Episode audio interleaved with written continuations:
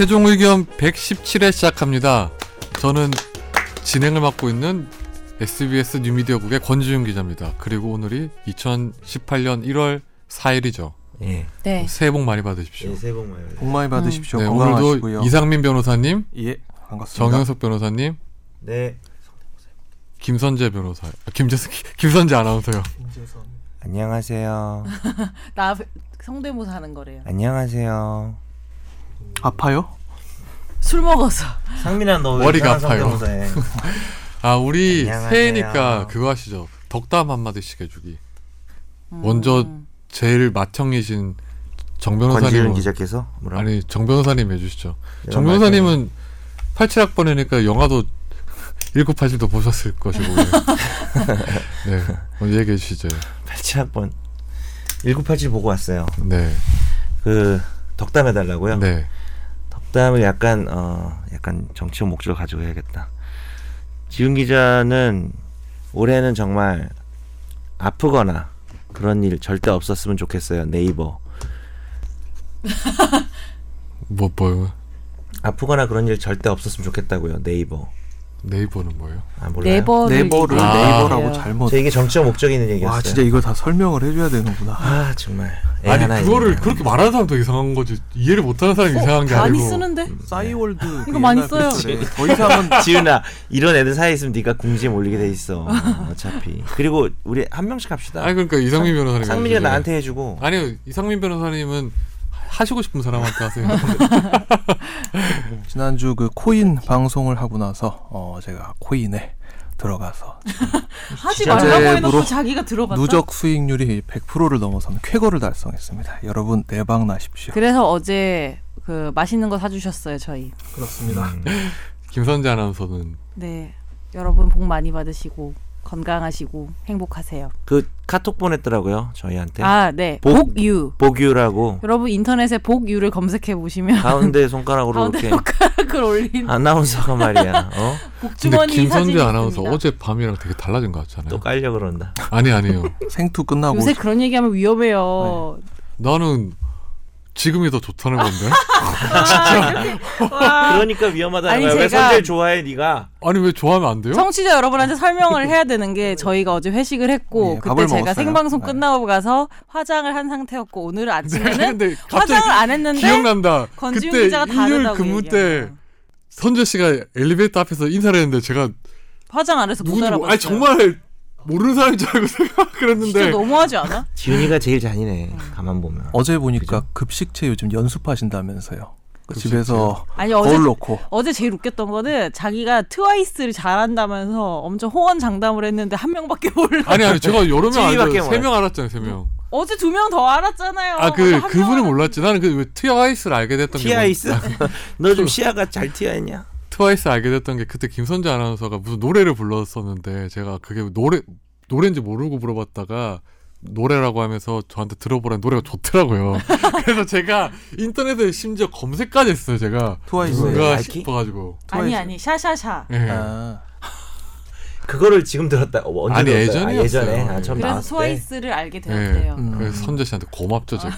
그래서 그 사나를 정말 좋아하겠네 좋은 그룹이더라고요. 그러니까 나이가 좋은 지금 그룹. 서른 오랜만에 본 좋은 그룹인 아, 것 선대 같아요. 그룹이야 무슨 그룹이야 아니요 정말 어. 참 노래도 잘하고 하나 더 가르쳐 드릴까요? 뭐요? 그 트와이스 멤버들을 보고 그 애칭으로 트둥이들이라고 그것도 알고. 있어요, 어, 저는. 그것도 알아요? 오. 오. 아유. 자, 우리 지은이 아주 트둥인 아니, 걸 그게 아니고 오. 아니 그 그룹이 유난히 돋보이더라고요. 좀 음. 약간 여러 가지 아이돌 중에 취향이 맞나 보다. 보여요 예. 제일 유명한 그룹이에요 야, 네. 진짜 나이 서른여덟에 지금 열여덟 살 보면서 막 그 검은 막 아니 뭐 손을 막- 나쁜가? 그 나쁜 거예요? 아니요 건강해요. 그러니까 제 생각에는 덕질을 안 하는 것보다 하는 게 건강한 것 같아요. 그 집에 서 혼자 있는 것보다 집에서 독거노인처럼 아니, 있는. 되게 나를 가끔씩 나한테 막 되게 무슨 그 고독사 할 것 같은 사람처럼 얘기하더라고 나한테 진짜 나이가 내가 얼마 안 됐는데 아니 가끔씩 아니 뭐- 나이 이틀에, 나이랑 상관없죠 고독사는. 이틀에 한 번씩 단체 카톡창에 잘 저는 잘 있습니다 이렇게 네. 하나씩 올려주세요. 아무튼 다들 새해 복 많이 받으시고 청취자 사연으로 넘어가시죠 예. 안녕하십니까. 최종 의견을 여전히 듣고 있는 애청자입니다. 다름이 아니라 오늘 홍준표, 이완구, 진경준의 대법원 무죄 판결 기사를 보고 생각난 판결이 있어서 메일을 보냅니다. 여, 여기까지. 네. 이따가 또 얘기. 요거는 예. 일단 아 이거 안 해요 우리? 우리 집중 탐구 주제에서 이번에 집중 탐구 주제가 홍준표 무죄 판결이기 때문에요. 저희가 요때 요거를 같이 하도록 하겠습니다. 네. 그럼 다음 사연. 넘어가시죠. 질문도 읽어줄 거죠 그때 다시. 매주 빠짐없이 최종 의견을 청취하고 있는 열혈 청취자입니다. 첫 회부터 빠짐없이 듣고 있습니다. 금요일은 최종 의견과 함께 하면서 생활 속에 있을 만한 사연들에 대해 알기 힘들었던 정보를 재밌게 듣고 있습니다. 어, 매번 듣기만 하다 사연이 있을까 하다가 여러 의견에 혼란스러운 일이 있어서 법적으로 어떤 게 맞는 건지 궁금해서 질문 드립니다. 의료기기에 대한 내용인데요. 전 코골이가 심하고 심한 수면 무호흡 증상이 있어서 주변에 고통을 주며 저 자신도 고통받으며 살아왔습니다. 먼저 살을 빼라는데 이건 쉽지가 않더라고요. 그래서 여러 방법을 찾다 양압기에 대한 정보를 알게 됐습니다. 근데 가격이 만만치가 않다는 건데요. 사용하려면 우선 수면 다원화 검사를 받고 의사 처방에 따라서 양압기 사용을 권유받아서 다원화 검사는 뭘까요? 사용하게 됩니다. 잘 때 계속 검사하는 거죠. 음. 수면 다원화 검사도 보험이 안 돼서 가격이 높대요. 문제는 이 양압기의 가격이 해외 직구 가격과 너무 많이 차이가 난다는 건데 해외에서 370불 정도면 국내 판매 가격은 250만 원이래요. 한, 일, 370불이면 40만 원 돈 되나? 응, 한 7, 8배 되는 것 같은데. 되게 차이가 많이 네. 난다. 그래서 많은 분들이 해외 직구를 고려하는데 문제는 의료기기에 대해서 국내에서는 개인 간 거래도 불법, 해외 직구도 불법이란 말도 있고 개인 사용 목적으로 한 대까지 가능하단 말도 있습니다. 인터넷 카페에서는 해외 직구에 대해 언급하는 것도 금기시하고 있는데 누군가 식약처에 불법 행위라고 신고를 해서 게시물을 삭제, 포털에 신고해서 카페 활동 정지까지 있었던 걸로 알고 있습니다.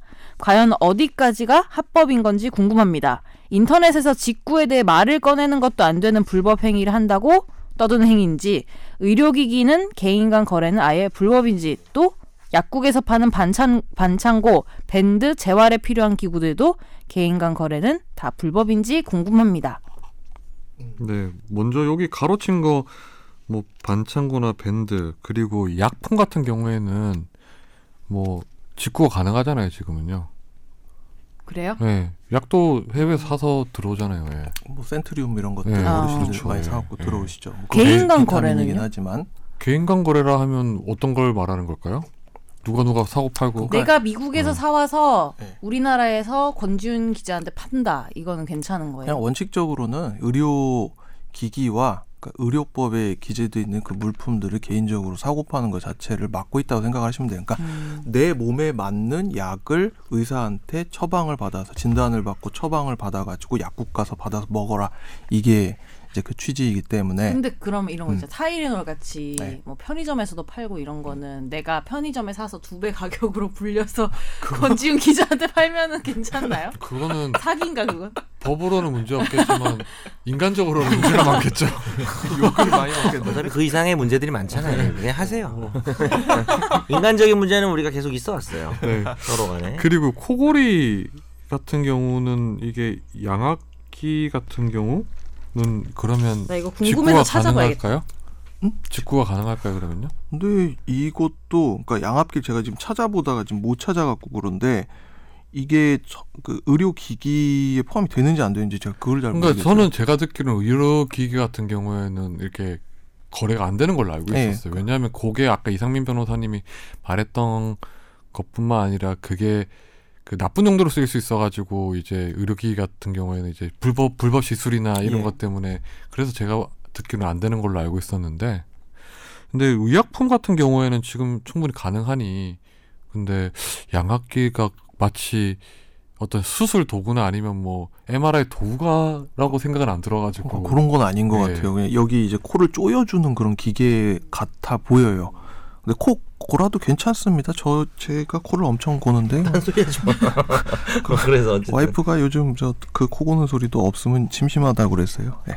그래서 일단 보수적 보수적으로 생각하면 이런 기기 같은 거는 일단은 좀 어렵다고 보고 그렇죠. 이제 그런 카페, 네. 그러니까 보통 카페 이런 데서 이렇게 왔다 갔다 하면 서로 정보를 나누잖아요. 근데 카페에서 이런 정보가 왔다 갔다 하면 그 가령 업자들 이런 분들이 거기서 상주를 하다가 탁 이러고 이 캡처해가지고 이 카페가 불법으로 지금 의료법을 위반하고 있습니다. 카페 폐쇄해 주십시오.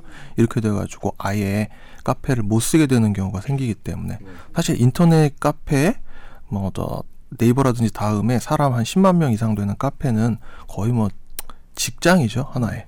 근데 저 궁금한 게 예를 들면은 어, 외국에서 못 들여오는 불법인데 내가 해외 직구를 아름아름 해가지고 산 거예요. 근데 그게 사기를 당한 거야. 음, 그럼 신고 못 하나요?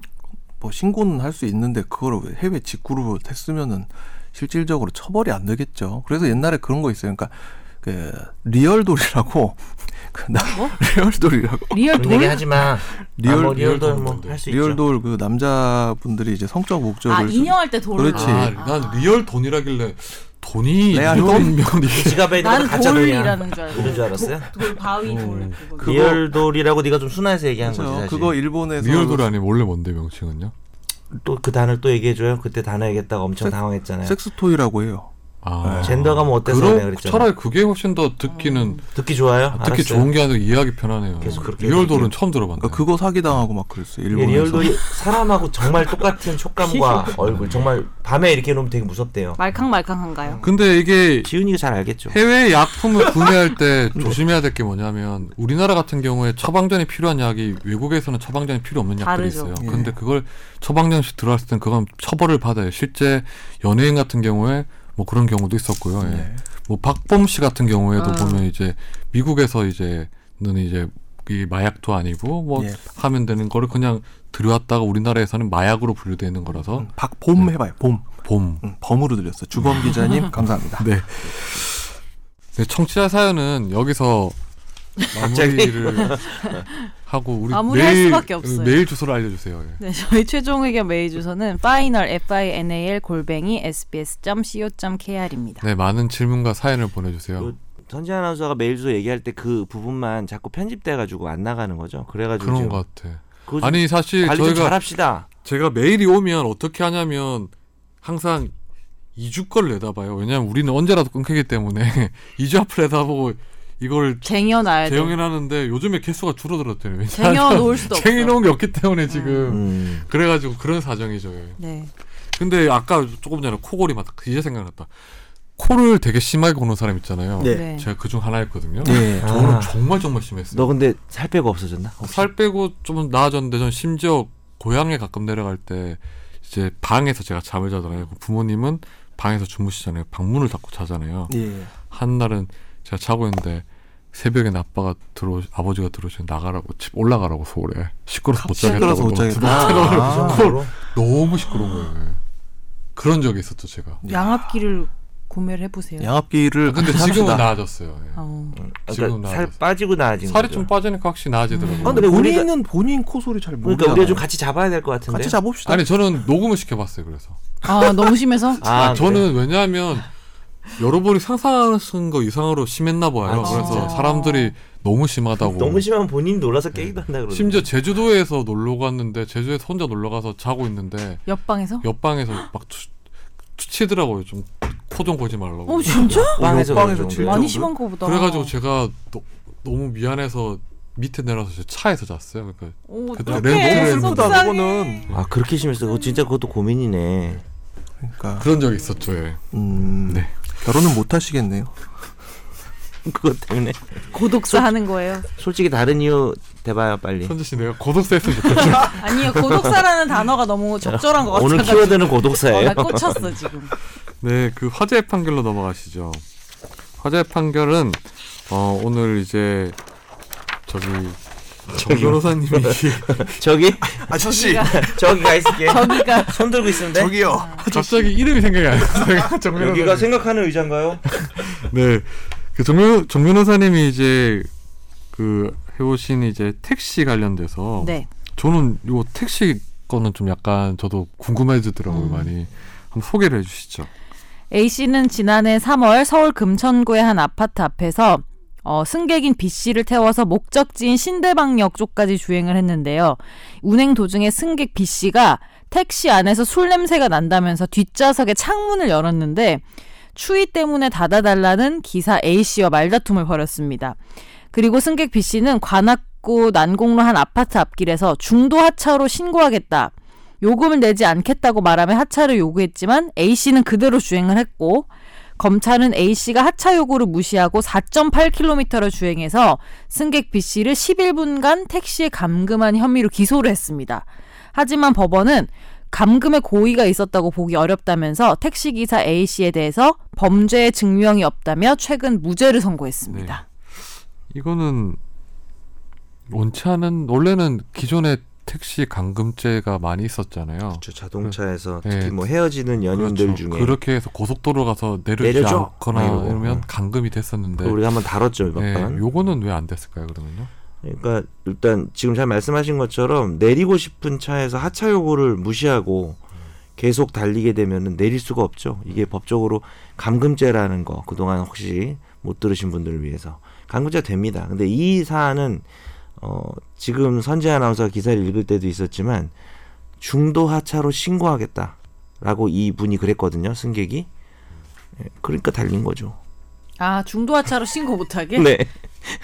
그 내려달라 했는데 중도 이게 무슨 말이야 이게? 그러니까 처음에 탔을 때 거예요 그러니까? 택시 안에서 술 냄새가 난다 뭐 이 여성 승객분이었는데 조금 연세가 조금 있으신 중년 그리고 타고 이제 술 냄새 난다 뭐 이렇게 해가지고 창문 여니까 아저씨가 아 추운데 창문 닫아라고 싸운 거예요. 그래서 막 말을 누군가 심하게 했겠지 뭐 아저씨가 잘못했을 수도 있고 그러다가 이제 아 그럼 나 내려달라 음. 그러면서 중도 하차로 신고하겠다. 자기가 내리고 어. 신고하겠다. 어, 그리고 택시 요금 안 내겠다. 이런 식으로 아주머니가 조금 어, 심하게 부당한 요구를 좀 하신 것 같아요. 그러니까 이 기- 택시 기사분이 원래 얘기했던 목적지 있잖아요. 네. 거기까지 그냥 조용히 가서 내려준 거예요. 아 원래 있던 목적지까지 다른 데 내려준 게 아니라 그러면 얘기가 또 달라지네요. 게다가 기사에 안 나온 또 추가적인 내용이 있는 게 그, 아, 기사에 또 나왔던 것이기도 하지만 이분이 여성분이 남편하고 통화를 하면서 지금 이런 사건이 있은 후에 자유롭게 얘기를 하면서 아우, 이, 이 기사 이거 미, 돌았나 봐 막 이렇게 막 욕은 했는데 여보, 나 지금 내리고 싶은데 안 내려줘. 이런 얘기를 전혀 안 했대요. 그다 위험한 상황을 얘기를 안 했고 그다음에 교차로에서 여러 번 정차했기 때문에 내릴 수는 있었대요.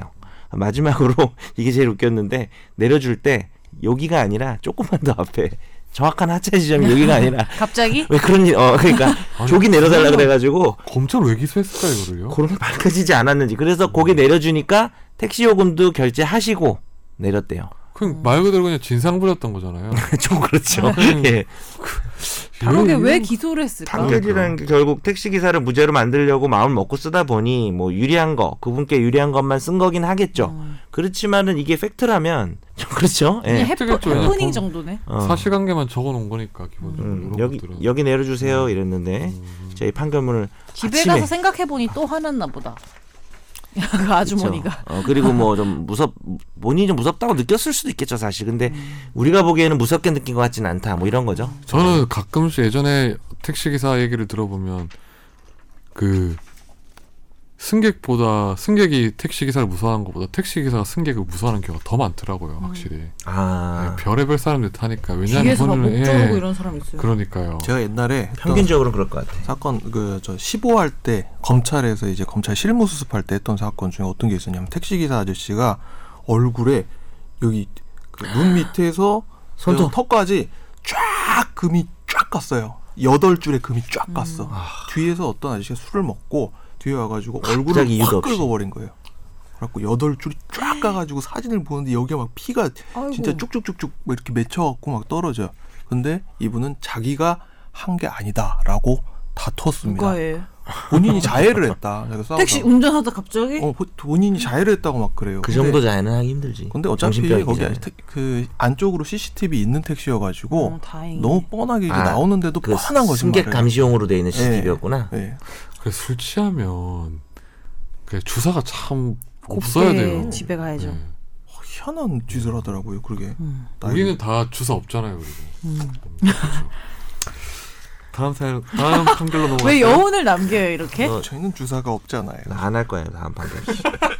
근데 어제 주사다 주사입니다. 다음 판결 안 먹고 어제 우리. 회식했을 때는 다들 멀쩡하게 들어갔잖아요. 그렇죠. 예전에 마포역 음. 근처에서 이렇게 서서 토하시고 막 이런 공덕역인가? 진짜? 서, 스탠, 스탠딩 오바이트네요. 스탠딩 오바이트 뮤탈 같았어요. 뮤탈리스트. 그 얘기는 하지 마세요. 그거는 하늘을 향했죠. 어, 인간의 인간의 존엄성 존엄성 보장 측면에서 네, 다음 이게- 이게 판결로. 예. 이 자식들아. 김 씨는 지난 제19대 대통령 선거 기간에 경기도 이천시에 있는 한 투표소에서 자신의 휴대전화로 투표지를 촬영한 혐의로 재판에 넘겨졌습니다.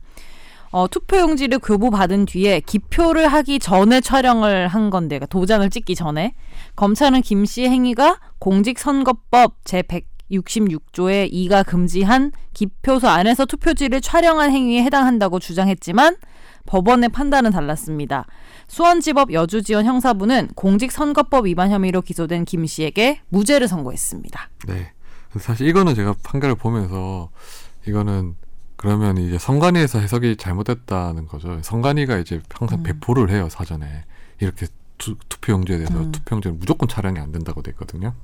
그래서 이제 그러기 시에는 처벌을 받게 된다 해서 아마 검찰도 찍든 안 찍든. 예, 찍, 일단은 좀 세게 해놔야 네. 사실 단속이 쉬우니까. 근데 사실 저는- 쉬우니까 그러겠지. 저도 그 취지가 기본적으로 다 찍지 말라 이런 건 줄 알았어요. 응, 응. 그래서 이제 투표용지를 그렇게 투표용지는. 이제 선거 당일이 아니라 공개를 할 때는 그 선거 한참 전에 이제 언론을 통해서 공개를 할 때만 공, 그 네. 투표용지를 공개를 해요. 그치, 그치. 예. 방법 같은 거 예. 가르쳐 주고. 그러니까 촬영 행위 자체를 그냥 아예 금지됐다고 그렇죠. 생각하잖아 예, 우리는 예. 그 맞아. 안에서. 그러니까 비밀 선거라는 어떤 대원칙을 지키기 위해서 그렇게 하는 음. 건데 그럼 궁금한 거 있어요. 만약 이게 무죄면은 내가 가가지고 다섯 명이면 다섯 개를 다 찍어가지고 사진 찍어서 올려도 무죄 나오겠네요. 왜 다섯 개야? 아까 후보가 다섯 명인데 그룹이 다섯 다섯 개를 다. 찍었어. 그러니까 뭐 지, 지, 지방선거 할 때 다섯 개 네. 뭐 지, 지역. 그 다음에 사진 찍었어. 비례대표 이렇게? 그거 올렸어. 그래도 무죄 나오는 거 아니에요? 아 지금 본인이 찍은다 찍었다는 게 찍었다는 게 두 가지 의미가 있잖아. 아니, 그러니까 도장을 찍었다고 아니면은 무효표죠 한마디로. 아니죠. 그건 이미 기표행위를 안 했기 돼. 때문에 그건 처벌이 받는 다섯 거죠. 명을 다 찍어서 누구를 네. 찍은지 구분이 안 돼도. 무효표도 기표행위이기 그것도 안 때문에 돼. 예, 아. 그것도 안 되는 거야. 그러면은 그 투표 용지에 찍는데 안 찍고 그것도 그- 또 그러니까 마찬가지예요. 어, 야너. 조용히 해보고 이렇게 저기 자, 잠깐 하고 조용히- 싶어요, 야, 그렇게. 그림을 야, 쟤좀 조용히 시켜. 이 판결의 핵심은 투표 용지와 투표지를 구별한 거거든요. 네. 음. 투표 용지는 빈 종이, 예, 투표지는 투표가 이루어진 종이. 그렇죠. 음. 그렇기 때문에 그 투표가 누구한테 했든 무효인지는 따지는 게 아니고. 무효도 된다는. 그러니까 뭐 사실 뭐 어. 질문해 볼 만하긴 한데 어쨌든 이 판례 논리는 기표를 행위를 했냐 안 했냐만 가르고 있기 때문에 어, 기표하기 전에는 찍어서 올려도 돼요. 근데, 그렇죠. 근데 저는 뭐 그런 생각도 들더라고요. 근데 저는 그 음. 처음 알았네요. 내 그런 생각 거. 예. 안 궁금하지? 어, 그러죠. 아니 형그 변호사님 생각은 어떤데요? 제 생각이요? 예. 갑자기 말하기 좀 그런데. 얘기하세요. 그러니까 이 투표가 좀 독려가 돼야 되잖아요, 예, 우리가. 예. 그러니까 찍은 거는 좀 그렇지만 찍기 전에 투표소 안에서 찍기 전에 물론 이제 관리하는 사람이 힘들겠죠. 음. 근데 그거 뭐 투표용지를 찍어서 SNS 에 올리고 하는 것들이 투표 동료의 어떤 일환으로서 좀 허용될 필요도 있다고 잘 생각해요. 모르겠어요. 어차피 투표 음. 투표소 앞에 가서 사진 찍으면 되잖아요. 그게 동료행위 되잖아요. 꼭 그건- 투표 용지를 들 필요는 없잖아요. 투표소 앞에서 지금 네 얼굴 나오잖아. 나 네 얼굴이 싫다고. 그럼 손이라도 찍으면 되죠. 네 손 더 싫어. 어, 그거 뭐가 좋은데요? 네 발.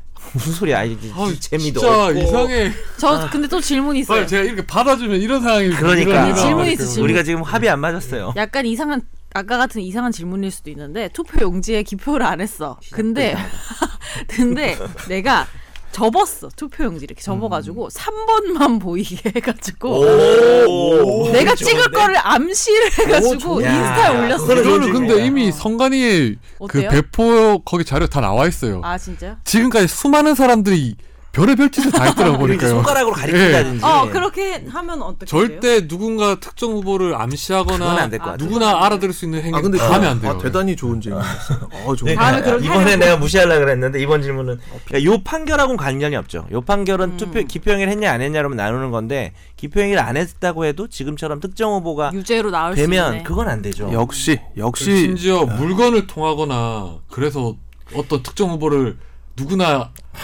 상대- 연상할 수 있는 물건도 들고 하면 안 돼요. 어, 예, 진짜? 예.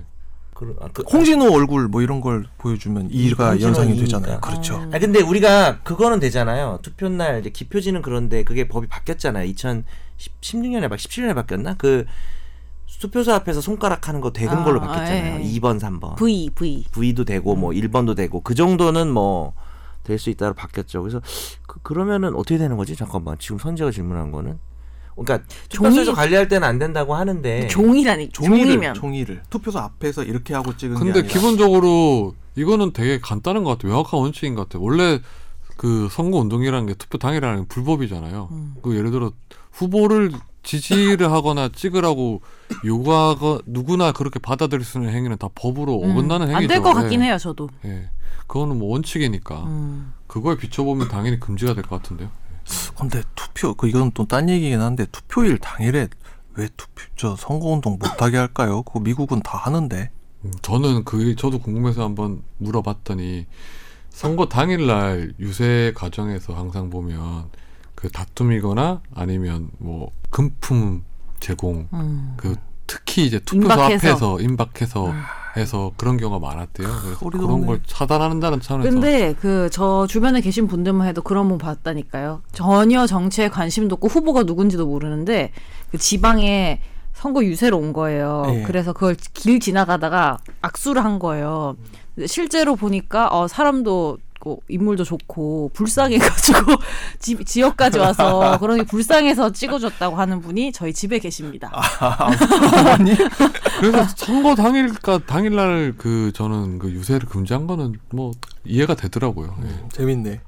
아 근데 이제 2017년 우리가 4월 선거 때부터 법이 바뀌었잖아요. 법이 개정돼 가지고 선거 당일도 음. 그 인터넷이나 이런 문자 메시지 투표 운동, 선거 운동이 돼요. 음. 그렇기 때문에 거리 오프라인 유세만 안 되는 선제 건가? 질문이 지금 어 조금 그런 고민을 좀 해봤는데 보니까 듣고 나니까 되게 기반한 질문인데 이 판결은 어쨌든 투표지는 안 돼. 투표지는 자기가 찍은 최종 결과물을 보여주는 거니까 무효 투표가 됐든 뭐가 됐든 무효 투표 논란이 있지만 안 되는데 안 찍은 상태에서 금지하는 규정은 없어요. 그렇다면 안 찍은 상태로 뭐 여러 후보를 그렇지. 암시하거나 특정하는 걸 사진 찍어서 SNS에 올리면 처벌 안 받을 수도 있다. 네, 설레는 없지만 선거 운동이 되는 마당에 그러면은 내, 다음에 제가 해볼게요. 그래요. 다음 선거 아나운서 때 첫 처벌. 어. 내가 되는지 안 되는지 그러면 고향 지원대 저 한번 해볼게요. 아나운서 재판 받으러 받으면 가. 이제 최종 의견에도 못 나와요. 아 그래요? 회사 나가야 될 그냥 거예요. 최종 의견을 얘기하고 나가는 거죠. 자기 진짜 최종 의견을 얘기하고. 왜? 왜? 받아 나올 수 있죠. 방송은 자유 아니에요. 아 하긴 뭐 방송자 회사에서 잘리는 거죠. 그러니까. 게, 게스트로 오는 거지 게스트로. 아니 내가 진행할 거야. 네가 진행할 거야. 의정부 지방법원 고향 지원으로. 어. 그래. 한번 가볼게요 제가. 선제 질문 생각해 보니까 그거네. 될 수도 있을 것 같다. 네. 어, 충분히. 네. 오늘 화재 판결은 여기서 마무리하고 우리 다시 한번 청취자 그 메일 주소를 그만해. 소개해 주시죠. 아니요, 전 얘기하지 마세요. 어, 왜요? 아니 보내고 싶은 분은 아까 그 앞부분 들으세요. 파이널 메일 주소. 파이널 점 저 sbs 사실 점 co 점 파이널- kr 예. 아, 파이널인데요. 파이널 파이널. 뭐 파이널. 그러면 일단 집중 탐구 주제는 홍준표 현 새누리 아 새누리당이 뭐 자, 홍준표 형이라 그런 줄 알았어. 현현 친분 관계로 방송합니까? 예. 자유한국당이죠. 예, 예. 자유한국당 대표 관련돼서 최근에 이제 대법원에서 무죄 확정 판결이 났어요. 이른바 예. 성한 성한종 리스트였죠. 성한종은 그렇죠. 성한종 전 경남기업 회장으로부터 이제 금품을 받은 혐의로 기소가 됐었잖아요. 예. 그거 관련해서 최종 판결이 이제서야 나왔어요. 네. 그래서 이제 무죄 확정 판결이 나왔는데 요거 토요일에. 관련해서 예 한번 소개를 해드릴까 합니다. 먼저 시, 그 시간이 오래됐으니까 저기 이상민 변호사님이 범죄 사실을 한번 소개를 해주시죠. 예, 2011년 6월 11일부터 6월 30일 사이에 의원회관 여, 여, 영등포구 여의도동에 있죠. 예. 그 국회의원회관 707호 피고인의 집무실에서 윤승모 씨라고 하는 이제 기자 출신이죠. 경남기업 사회이사 부사장을 맡았던 윤승모로부터 1억 원이 들어있는 쇼핑백을 건네받는 방법으로 예, 정치자금법 위반 혐의로 이제 기소가 네, 저 되었던 대표 거죠. 더 경선 자금이죠. 근데 이게 그 성완종 이제 전 경남기업 회장으로부터 이제 윤승모 씨가 이제 전달자가 돼서 전달했다는 게 원래 큰 그림이었는데 사실 이게 이제 문제가 불거진 거는 2015년 4월이었잖아요. 예. 2015년 4월에 이제 경남기업 관련해서 검찰이 수사를 하고 있었어요. 그리고 영장심 이 그 성완종 전 의원의 영장 실질 심사 새벽이었죠. 예. 새벽 새벽에 이제 어 이제 스스로 목숨을 끊으면서 음. 이제 한 기자랑 통화를 하면서 이제 그 사실이 밝 밝혀지면서 이제 논란이 됐었잖아요. 예. 그래가지고 이제 당시에 이제 성완종 씨가 뭐 기자랑 통화에서도 이제 여러 가지 얘기를 했지만 메모장을 메모. 상했죠. 그때 그렇죠. 이게 데스노트다. 맞아. 뭐 이랬었죠. 근데 제일 그때는 이제 이 이슈가 됐던 게 이완구 어. 그 당시 국무총리 였기 때문에 이제 얼마나 적혀 있었지? 아니 당시에는 이완구 전 그 그때 당시에는 이제 총리였죠. 예. 총리보다 어, 이름만 있었죠 그때. 아니 허태열 전 청와대 비서실장 7억 원, 뭐 예. 유정복 그래. 인천시장 3억 원, 홍문정 의원 2억 원, 홍준표 대표 1억 원, 부산시장 2억, 2억 원, 김기춘 비서실장 10만 달러 해놓고 날짜까지 써 있었죠. 예. 그리고 이병기 비서실장, 이왕구 국무총리 이렇게 써 있었어요. 메모장에 이렇게 써 예. 있었어요. 맞아.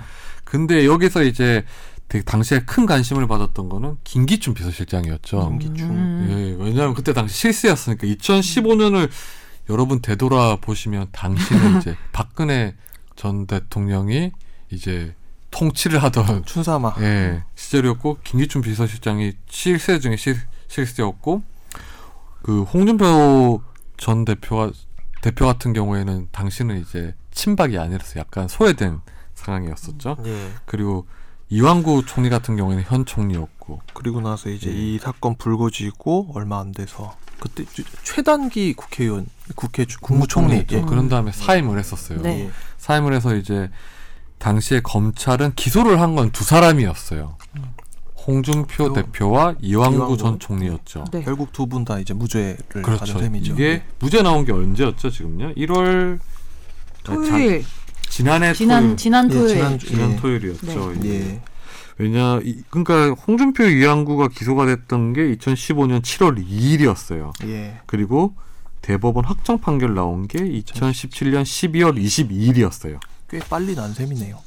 꽤 빨리 난 거는 저는 아니라고 생각이 들어요. 대법, 예. 대법원 이렇게 치고는 치고? 빨리 난 거고 여기에 대해서 이제 어, 또 있다가 우리가 네. 비판을 하겠죠. 예. 일단 이제 이게 판결이 이제 되게 엇갈렸어요. 1심에서는 이제 홍준표 대표에 대해서는 징역 1년 6월이 나왔죠. 유죄가 선고가 네, 되었고 실형 선고가 근데 저 나왔어요. 궁금한 게 의원회관에는 복도나 이런 데 CCTV가 전혀 없나 봐요.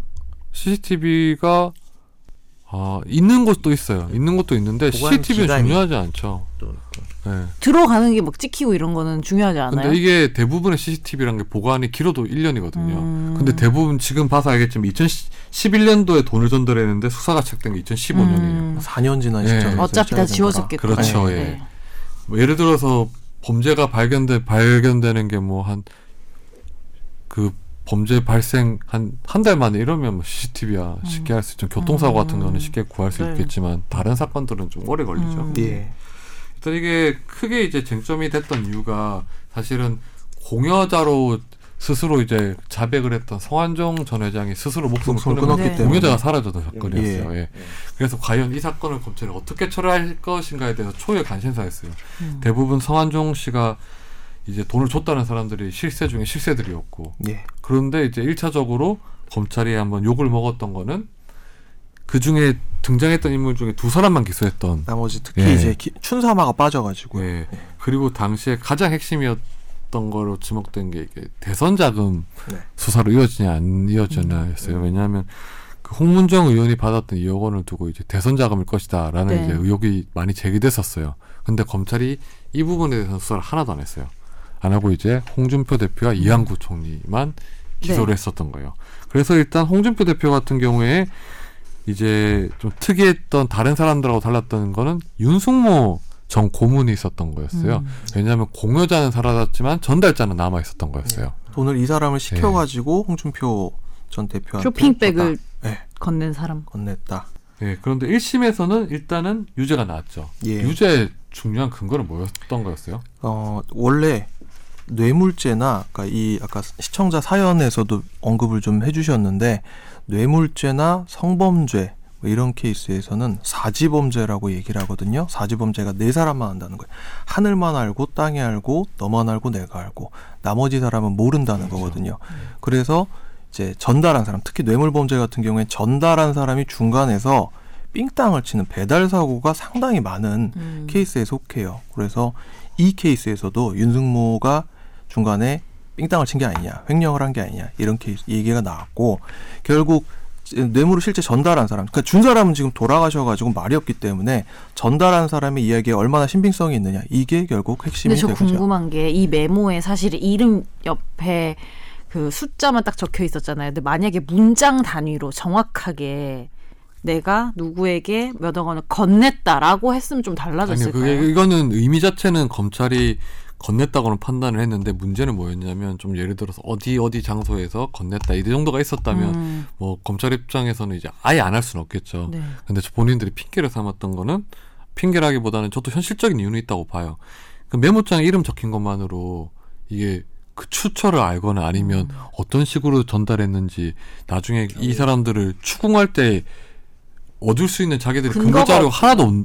없, 없었던 건 정말 이해가 되더라고요. 그렇죠. 네. 제가 오늘 저 핸드폰에다가 김선재 3천만 원 이렇게 써놓은 거랑 준다는 거지 뭐 나- 받았다는 선재가 건지 3천 알수 벌었을 없는. 수도 있고. 아 그렇네 3천 원을 다만 이제 좀 특정됐던 게 날 짜 정도만 있었으면 됐는데 그 김기춘 비서실장 같은 날짜가 경우에 날짜가 중요하죠. 있었어요. 근데 음. 김기춘 비서실장을 조사를 안 했, 조사조차 안 했었어요. 음. 이유는 간단했어요. 이미 돈이 전달됐다 하더라도 시효가 완성됐다는 이유로 당시에는 수사를 안 했던 거죠. 네. 그러니까 이렇게 써 있으면은 사실 이제 검찰의 목표는 일차 목표는 공소장을 쓰고 입증을 해야 되는데 이렇게 써 있으면 사실 공소장을 이 상태에서는 쓸 수가 없죠. 정확히 얘기하면 이제 예. 특정이 돼야 되잖아요. 예, 뭐 언제 누구한테 언제 어떤 경위로 전달을 요소가 다 했는지를 있어야 되니까. 예. 그런데 이제 예를 들어서 뭐 이 나머지 이제 김기춘 비서실장 같은 경우에 시효가 완성이 됐다 지 나머지들은 아직 시효가 완성됐는지 안 됐는지도 모르고 추가적으로 이제 언론에서 보도를 통해서 금품 전달 시점을 대략적으로 특정하는 것도 있었어요. 네. 아마 대선 시기다 이런 뿐만 아니라 이제 당시에 경남 기업에서의 돈의 원천이라는 게 경남 기업이었기 때문에 관계자들이 어, 회장이 조성하라고 했던 시점을 통해서 그 돈이 어디로 갔는지 몰랐던 것들이 액수를 맞춰보면 비슷한 액수들이 나왔기 때문에 출처 어. 같은 경우 어느 정도 드러난 네네. 경우도 있었어요. 돈 줄 때도 이렇게 보통 예, 정말 꾼들은 다 남겨놓습니다. 몰래 다 녹취해 놓고 지금 오늘 어젯밤인가요? 최경환하고 이우연 의원 네. 구속됐잖아요. 거기 보면은 이우연 의원한테 돈 전달 돈 전달했던 아저씨가 녹취 다 해놨어요. 네. 싹다 해놨어요. 음. 그래서 그 효력이 엄청났었죠. 음. 그래서 일단 이거 같은 경우에는 이제 1심 같은 경우에는 유죄를 선고했던 이유는 뭐냐면 그 윤석모 전 고문이 당시 검찰 수사가 시작할 때 설암 때문에 설암이 걸려 암이. 걸려 혀에 암이 걸려가지고. 말로 설- 거의 말도 못 하고 몸이 아, 아주 많이 아팠었어요. 음. 그런 상태였는데 그리고 이게 돈 전달이 2015년 4월에 수사를 했는데 11월 2011년이죠. 4년 전이죠. 했던 건데 어 약간 윤석모 전 고문의 진술에도 좀 부정확한 게 있었어요. 의원 실을 가는 경위랑 음. 그 돈을 받았던 경위 그리고 돈을 어떻게 쌓였 쌌다 이런 경위는 부정확하긴 했었어요. 네. 실제로 보면 단한 1심에서는 아니 사람의 기억이라는 게 4년이 전 건데 부정확할 수도 있다. 다만 큰 틀에서 보면 맞다라고 생각을 했었죠. 그리고 둘째로 윤승모 전 고문 같은 경우에는 허위 진술할 이유가 그럴 없었던 이유가. 그죠. 없다. 왜냐하면 네. 본인 입장에선 본인이 슈킹했다고 했으면 처벌을 안 받거든요. 음. 왜냐하면 그건 처벌 안 예, 받아요. 횡령이 예. 될 수도 없고 또 시- 하도 시간이 지났기 때문에 다만 자기가 정치자금법에상 공유를 하는 사람이 돼버리면 같이 처벌을 받게 돼요. 네. 그런데 그거를 감수하면서도 자기가 전달했다고 한 거예요. 오히려 전달했다고 하는 네. 게 형사상으로 더 불리한 네, 거고 그렇죠. 하고 그래서 재판부 입장에서 아 이 사람이 보기에는 아무리 봐도 거짓 진술할 이유는 없다. 그리고 중간에 뭐 돈을 삥땅 할 이유도 예. 없죠.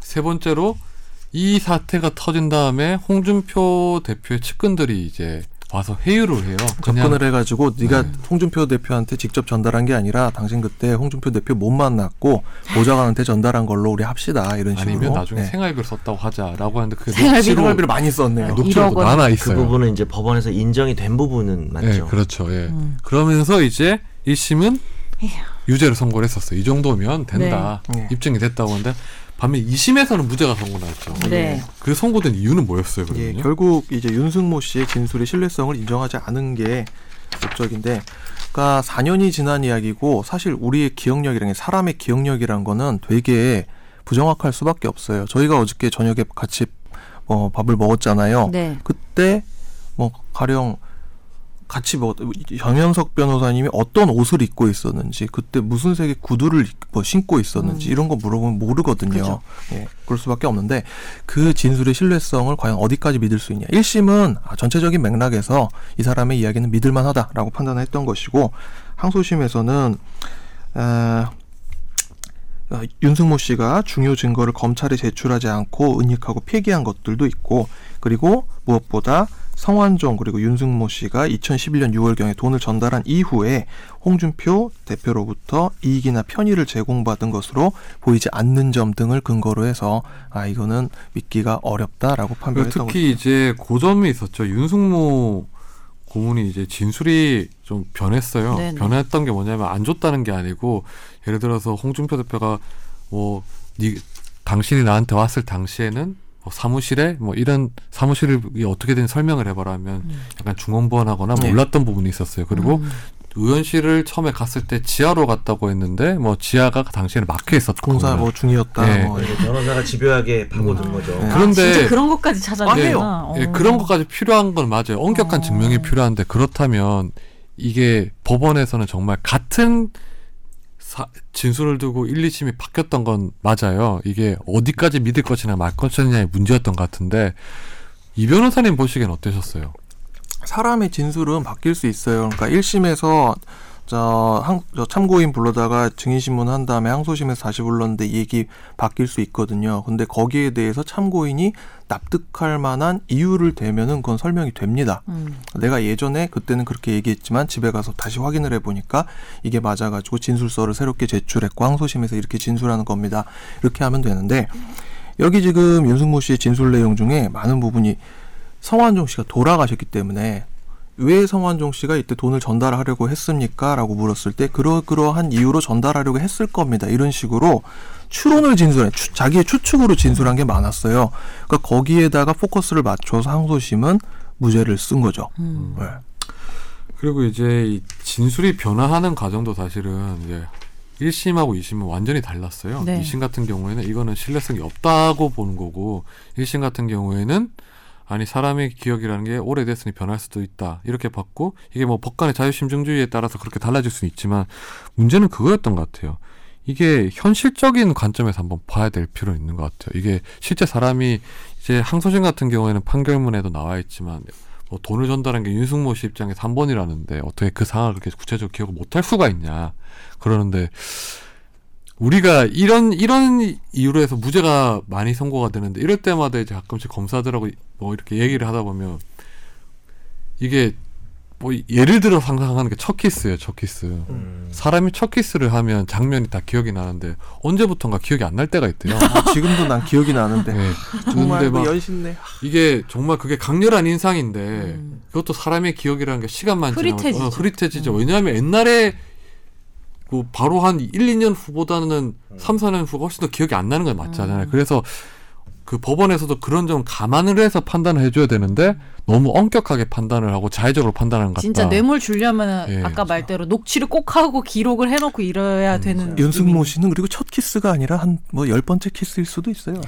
근데 윤승모 어, 씨 같은 경우에는 이제 어, 이 많은 저는 한 번도 안 만나봤던 기자이긴 한데 뭐 선배들 기자한테 얘기를 들어보면 어 이렇게 전달할 사람은 아니었다고 하더라고요. 그리고 본인 입장에서도 보니까 여러 번 당시에는 기사가 나왔는데 이게 그냥 자기가 그냥 받아서 썼다고 하면 모두가 편했던 상황이래요. 자기도 편하고 이제 와이프 가, 와, 가, 가정도 편하고 다 편한 상황이었는데 있는 다. 보니까 이게 일종의 내부 형태로 그래 이 몸도 안 좋은데 이거라도 하자 생각해서 했던 거였어요. 그거는요. 왜냐하면 본인 입장에서는 그냥 내가 썼다고 해버리면 검찰에 갈 건데. 일도 없고 음. 처벌받을 일도 없고 그럴 텐데 그냥 이걸 감수하면서까지 갔던 거죠. 음. 근데 저는 항소심에서 얘기가 안 됐던 게 윤승모 씨에게 허위 진술할 동기가 있다고 본 거였던 네. 거예요. 근데 그 이유가 모르겠어요. 판결문에도 자세히 안 나와 있는 것 같아요. 음.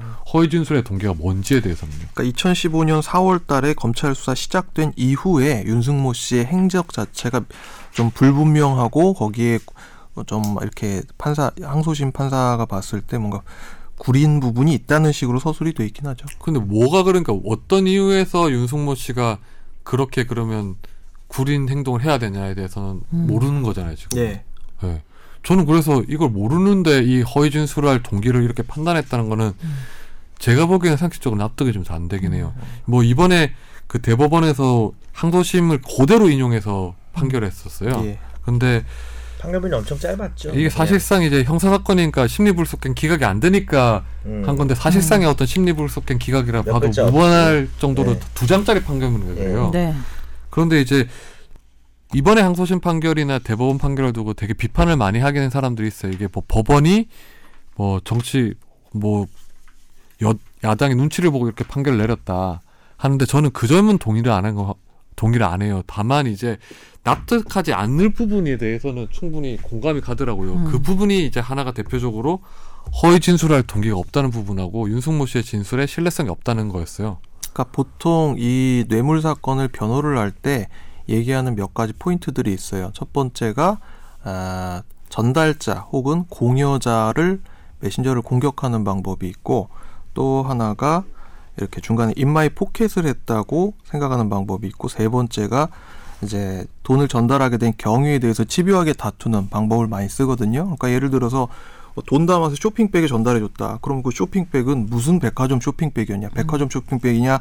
뭐 검은 봉다리냐? 뭐냐? 어렵다. 그거. 거기 돈은 어떤 식으로 마련을 하냐? 5만 원짜리를 뭐 어디 외환은행 KB KB 외환은행 뭐 내자동 음. 지점에서 얼마짜리를 뽑아와서 11시 56분경 500만 원으로 환전 환 바꿔온 다음에 거기에 있던 띠지를 풀어서 옆에 있던 고무줄로 바꿔 끼고 음. 어디 뭐 검은 봉다리 옆에 있던 검은 봉다리를 하나 달라고 해서 거기다 넣어서 뭐 갖다 줬다 이런 식으로 그 나와 있는 돈의 전달 경위에 대해서 정말 세세하게 다투거든요. 네. 음. 네. 근데 그거는 사실 이상민 변호사님 저는 되게 필요하다고 봐요. 왜냐하면 뇌물죄 같은 경우에 우리가 공여죄도 처벌을 하고 있잖아요, 지금요. 네. 그리고 정자법 같은 경우에도 지금 전달에 따라 처벌하고 있고 그런 이유가 혹시나 생길 수- 생길지 모르는 무고죄 때문에 음. 왜냐 면 뇌물이나 저기 정자법 같은 경우에는 국회의원이나 뭐 고위직에 있는 정치인을 상대로 할 수 있는 범죄니까 혹시나 억울한 누명을 당해서 네. 정적에 의해서 제거될 수 있는 걸 감안해서 이제 공여죄도 처벌하게 되고 또 엄격한 공여죄를 이제 입증을 요구를 하고 있는데 음.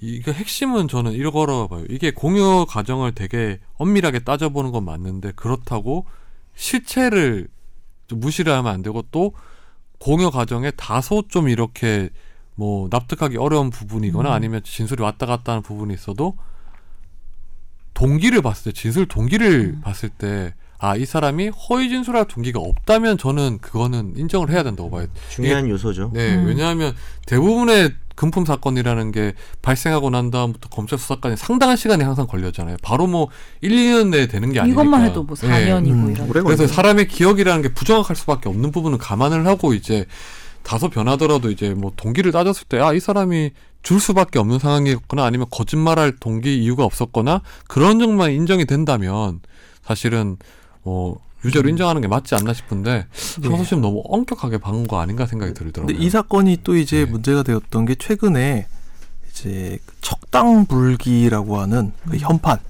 현판이 이제 홍준표 대표의 사무실에 2010년도부터 걸려 있었던 것이 발견이 되면서 또 뭔가 이슈가 되기 음. 시작을 했죠. 그러니까 그 윤석모 씨가 나는 이날 707호 의원회관에 가가지고 뒤에 척당불기라고 써 있는 참고로 척당불기는 기계가 있고 뜻이 커서 뭐 어쩌고 저쩌고 이런 뜻이라고 하는데 그렇게 써 있는 현판이 걸려 있는 걸 봤다라고 뭐 음. 척당 불결을 안 하고 뭐 그런 식의 어떤 한자가 있는 음. 걸 봤다고 했었던 거죠. 예. 그게 되게 인상적이었나 네. 보다. 예, 아, 인상적이네요. 네. 그거 네. 보니까 되게 크고. 그래서 그러니까 보통은 그 사무실에 들어갔을 때 사무실의 외관이 어떻게 생겼는가요? 이런 식으로 물으니까요. 근데 그 그렇게 전까지 진술- 약간 불명확했는데 예, 거기에 대해서 이야기를 했는데 거기에 대해서 이제 홍준표 대표 측이 아니다. 우리는 그런 의원회관에 그런 걸 걸어놓은 적이 없습니다라고 얘기를 했거든요. 아. 그런 그 의원회관이 이제 해놓은 게 이제 네. 그 척당불기라는 현판은 나중에 이제 돈을 전달하고 나중에서야 우리가 대표가 되고 난 다음에야 했기 건 거다. 때문에 그 윤승모 씨가 볼 수가 없다 이렇게 얘기를 했었어요. 음. 근데 이거는 뭐 아주 유력한 증거는 아니라 그냥 정황 증거로 입증하는 것 중에 나왔던 건데 그래서 뭐 재판부도 그렇게 넘어갔는데 알고 보니 이게 걸려 있었네요. 그 당시에도 음. 걸려 있었던 거예요. 영상을 통해서 확인했던 예, 거죠. 그렇죠. 그러면서 이제 네티즌들이나 시민들이 아 이거는 유죄를 입증할 유력한 증거다. 재심하자. 아, 재심하자 했는데 재심은 안 되죠. 어, 대신 불가능하죠. 땅 불기로는 안 되지 않을까요? 아니요 형사소송법상 재심 사유는 어떨 때 되는 거죠? 재심 사유가 뭐 한 일곱 가지가 있는데 그제 그 중에 제일 이제 유명한 게 420조 5 사유인데요. 형사소송법 420조 살펴보면 어, 원 판결, 그러니까 확정된 형사 판결에 서류 또는 증거물이 이게 알고 봤더니 위조되거나 변조된 것이더라 이런 식으로 딱 증명된 때 아니면 유죄 선고 뭐 원판결에 증거된 재판이 확정된 재판에 의해서 변경된 때 옛날에 이제 확정했던 그 사실관계가 다르게 변경된 때 이렇게 몇 가지 사유에 의해서만 재심을 할 수가 있고 무엇보다 재심은 피고인이 유죄로 선고됐을 때 음. 그렇죠. 예, 유죄로 선고됐을 때 그 이익을 위해서 청구할 수 있게 돼요. 예, 무죄에 대해서는 그게 제일 중요한 예, 거죠. 무죄에 대해서 화- 그 재심을 할 수가 없어요. 저는 근데 그 원칙은 아주 필요하다고 봐요. 근데 이게 재심은 안 되는데 그럼 다시 청구는 할 수 있어요? 아니죠. 불가능합니다. 그것도 일사부재. 네. 아. 그리고 이거를 완전 이게 이것 끝난 때문에 겁니다. 뭐 저기 뭐 또 누가 청원도 해야 된다, 뭐 재심을 할 수도 해야 된다는데 요거는 좀 우리가 좀 한번 곰곰이 생각해야 할 게이 유죄에 대해서만 재심을 가능하게 했던 이유는 음. 검찰권이 이제 제한이 필요하니까 이 검찰권이 아주 강력하니까 예를 들어서 유죄 그 무죄까지 그 재심이 된다면. 된다면 검찰의 수사의 끝은 없어요. 예. 100번도 할수 예, 있어. 천 번, 백 번도 하고 한 사람을 타겟으로 해서 10년을 할 수도 있게 되는 음. 거예요. 그거는 정말 인권 침해적이고 반헌법적이죠. 그래서 음. 이제 유죄 확정 판결에 대해서만 재심을 하게 했던 거고 이 원칙은 끝까지 지켜져야 되죠. 홍준표 대표 같은 경우에 뭐 예를 들어 유력한 유죄 증거가 다시 나오더라도 이건 어쩔 수 없는 것 같아요. 음. 이거는 왜 우리가 비판을 할 수 있어도 왜 제때 수사를 못했냐 아니면 제때 판결을 제대로 못했냐를 비판을 해야 되지 다시 해야 된다는 것은 더 큰 것 가치를 음. 훼손하는 것 같아요. 예. 그리고 이제 뭐 아까 조금만 보충을 하면은 그 허위 진술의 동기 문제가 있잖아요. 네. 그러니까 아까 얼핏 얘기하고 넘어가서 혹시 청취자분들이 좀 모를 수도 있을 것 같아서 원래 이제 뇌물로 전달하려는 돈을 자기가 중간에서 먹으면 그 자기가 보관하고 있던 남의 돈을 먹으면 횡령죄가 되는데 그 돈 자체가 불법 목적을 위해서 제공된 상태에서 횡령을 하게 되면은 처벌이 안 돼요. 네. 그렇기 때문에 뭐 허위 진술 동기가 없다 뭐 이런 얘기가 있었는데 사실은 2심에서 뭐 저도 개인적으로는 어, 유죄로 나와야 되지 않을까라고 생각은 해요 결론에서. 근데 이제 2심이 무죄로 했던 논리 중에 아까 뭐 기자님이 어, 조금 허위 진술로 볼 만한 동기가 없지 않았냐라고 했는데 어, 타당성은 도- 논외로 하더라도 이런 논거를 들었었어요. 그 당시에 이제 성완종 씨의 횡령. 네. 그러니까 성한종 씨의 횡령에 대한 수사가 개시돼서 어 그거에 대해서 그 뭡니까 윤승무 씨도 같이 그냥 공범으로 음. 수사를 받을 수 있는 상황이기 때문에 네. 그래서 허위 진술을 한 것 같다. 음, 라는 그런데 얘기가 있었어요. 요것도 사실 그걸 그걸 제가 얘기 좀 보고 해보시죠. 얘기를 안 했던 이유는 뭐냐면 음. 이거는 검찰 수사에서 항상 횡령 예를 들어 기업 회장이 있고 윤승모 씨 같은 경우 고문이면 처벌 항상 안 했어요 지금까지 그 음, 관례상 지금까지 안 음. 했던 거라서 그거는 판결문에서 제가 그걸 보면서 아 이게 억지로 넣었다는 그러니까 생각이 그건 들었던 이유가 그거였었어요 그러니까 왜냐하면 강약의 문제인데 예, 그걸 강하게 사건에. 대해서 서울고법 부장이 더 잘할 건데 왜냐하면 횡령이야 주로 이제 돈을 인출했던 사람을 음. 쓰거나 아니면 어 돈을 인출을 지시했던 사람을 해야 되는데 윤석모 씨 같은 경우 인출도 안 했어요. 네네. 그냥 전담을 했던 거였어요. 인출은 다른 기업 그 재정 담당자가 했었던 거라서 그래서 그 얘기를 조금 해야 될것 전혀 같아요. 상관이 없었던 사람이었어요. 그런데 그걸 집어넣은 걸 보고 아 이 서울고 항소심에서 뭔가 이제 허, 허위 진술 종기를 넣어야 되는데 끼워 맞춰서 이거 집어넣지 않았냐라는 생각이 강하게 들더라고요. 네. 그게 뭐 이 재판부가 정치적 예. 의도가 있었다고 단정하는 그건 건 아니에요. 아닌데 전혀 그건 아니에요. 어쨌든 예. 무죄라는 결론을 내리려면 무죄에 부합하는 논거들이 나와야 되는데 그렇죠. 조금 빈약. 그 과정에서 나왔는데 이제 그게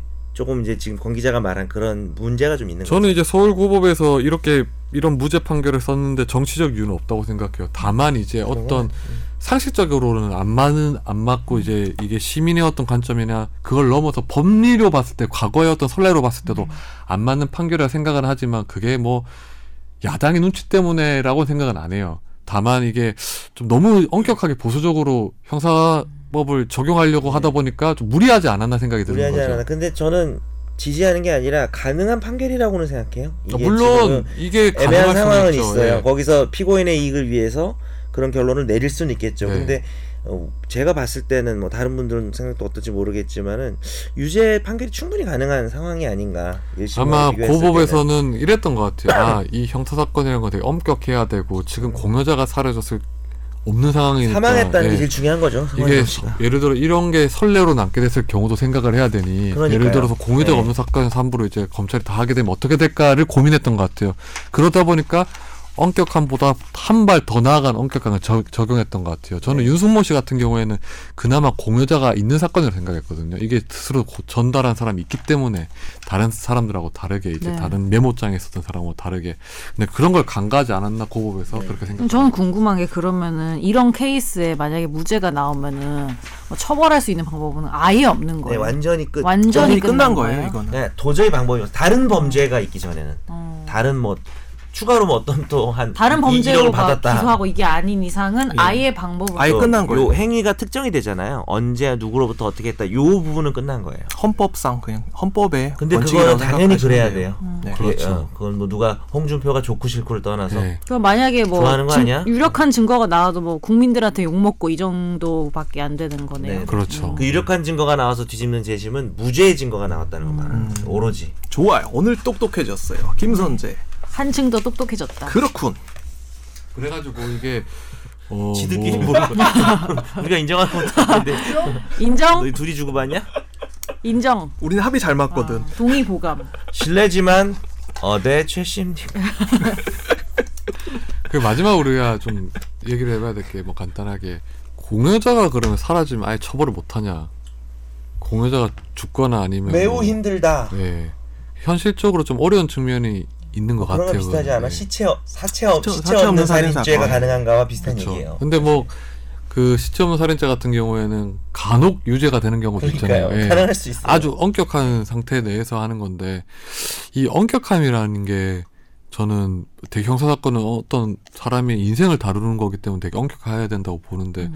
그렇다고 어떤 형사 처벌에 무능하도록 할 정도로 엄격함은 아닌 것 같아요. 그래서 좀 그런 것도 좀 고민해야 되지 않나 싶어요. 그러니까 형사처벌이 무력화 예. 될 만큼 너무 엄격해서는 안 된다. 예. 이게 실체가 보이는 것까지 애써 눈 감으면서 엄격함을 요구하는 게 과연 맞나라는 생각도 좀 들고. 박원경 기자가 앞으로 고민을 많이 해줄 겁니다.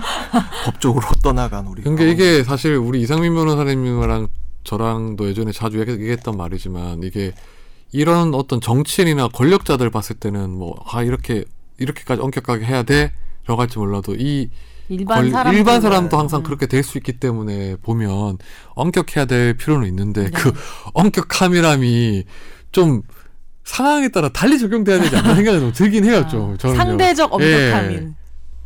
뭐 그럴까. 잘 근데. 상대적 엄격함이면 엄격함이 안 되잖아요. 아니 그러니까 이런 거였어요. 이제 전에 저는 저는 예전에 그 대법관이 테이만 대법관이 얘기했던 게 아주 공감이 됐던 게 뭐냐면 그 대법관이 얘기하는 자기는 항상 예전에는 이 모든 정의라는 게 엄격함이라는 게 중심이 있다고 봤대요. 그런데 이게 나중에 보니까 아 법과 정의라는 게좀 음. 기울어질 필요도 있다. 약자에 대해서는 법의 적용도 정의의 적용도 그렇게 배분적으로 예. 좀. 연방 대법관 아저씨가 하신 말씀이 퇴임사 중. 예. 아, 아난 또 만났다는 줄 아니 알았어. 우리 내가 테이만 대법관을 만났을 때도 아, 그런 아, 생각하죠. 아, 예. 네네네. 왜냐면 이게 자기가 판사일 때는 아 이게 모든 게 고- 공평 정대하고 무사해야 음. 되고 이렇게 하다 보니까 너무 일률적으로 되게 하려고 애를 썼는데 아 이게 과연 그런 게 아니었던 것 같다는 얘기를 하면서 얘기를 하더라고요. 근데 그런 고민을 한다고 생각한다는 것 자체가 좀 나름 근데 한 이제 발 네. 나간 것 같은데. 어차피 우리가 지금 추상적인 얘기라 과연 뭐 지훈이 생각이나 내 생각이 같다 다르다 의미는 없지만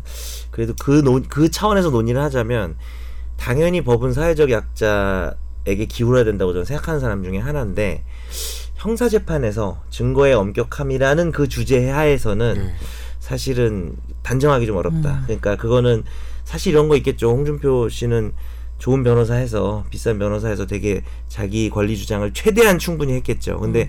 돈 없는 사람들은 그런 주장을 할 수 있는 기회가 적은데 이런 걸 뭐 여러 가지 사회 제도를 통해서 보완하는 거는 좋은데 판사는 그래도 증거의 엄격함을 판단할 때는 음. 이 판결이 뭐 내가 지지하는 게 아니라 일관성, 일률성을 좀 보일 필요가 있다. 다른 그렇죠. 가치보다는 음. 그런 생각도 좀 들어요. 네. 근데 그 일률성을 보일 때 저는 네. 전제가 실체를 밝힌다는 전제하에 가야 된다는 거죠. 근데 그, 그 적용을 위한 적용이 아니고 적용을 위한 적용이 예, 아니라 실체를 밝히는 과정에 그거는 기준일 뿐이고 그 기준을 위한 기준이 돼서는 안 되는 거죠. 음, 싸워라. 두 네. 사람 싸워라. 그런 거죠. 싸우셨으면 그래서 이이 법과 얘기가 맞는 것 같아요. 예, 싸우기 싫구나 뭐 오늘. 전혀 법원이 뭐 정치적 편향성을 가지고 했던 게 아니라 지나치게 엄격함을 위한 엄격함으로 항소심에서 했던 거 아닌가라는 너무 엄격해. 생각이 엄격하네요. 듭니다. 예. 그러지만 오늘 그 홍준표 무죄 판결에서 얘기를 해봤는데 JP 예, 마무리는 우리 김선재 아나운서가 해주시죠. 아 저는요 앞으로 일기를 좀 써보려고요. 누구한테 뇌물을 주더라도 비망록. 그때 상황과 나의 감정과 이런 걸 저는 주관적, 객관적인 네. 증거를 다 남길 생각. 그럴 거면 나랑 교환일기 쓰자. 너무 싫어. 오늘 방송 여기서 마무리하겠습니다. 안녕 감사합니다.